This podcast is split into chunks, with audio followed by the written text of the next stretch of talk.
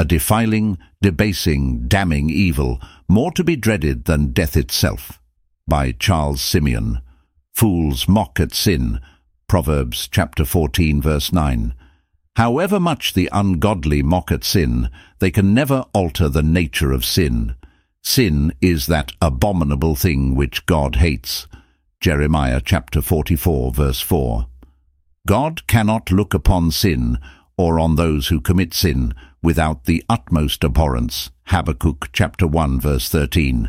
Sin is, whether we will believe it or not, exceedingly sinful. Romans chapter 7 verse 13. Whatever harmless construction the wicked may put upon sin, and however they may attempt to mitigate its horribleness, sin will ever remain immutably the same, a defiling, debasing, damning evil, more to be dreaded than death itself. The ungodly imagine that sin is harmless, but in the end it bites like a serpent and poisons like a viper. Proverbs chapter 23 verse 32.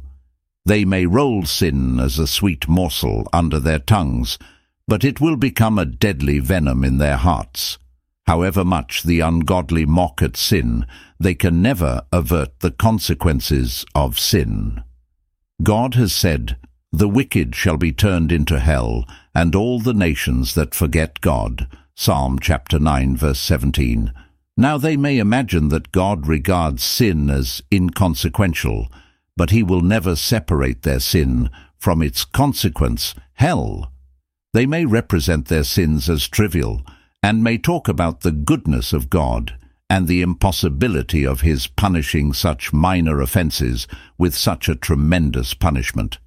But they shall never prevail on him to rescind his decree or to reverse his sentence. He has said, The soul that sins, it shall surely die. Ezekiel chapter 18 verse 20. And die it shall, even the second death in the lake that burns with fire and brimstone. Even if the whole universe should combine their efforts to avert the consequences of sin, they can never prevail in any single instance. Proverbs chapter 11 verse 21. The wrath of God is revealed against all ungodliness and unrighteousness of men. Romans chapter 1 verse 18. Sooner shall heaven and earth pass away than one impenitent transgressor escape God's prison. How great then must be the folly of mocking at sin.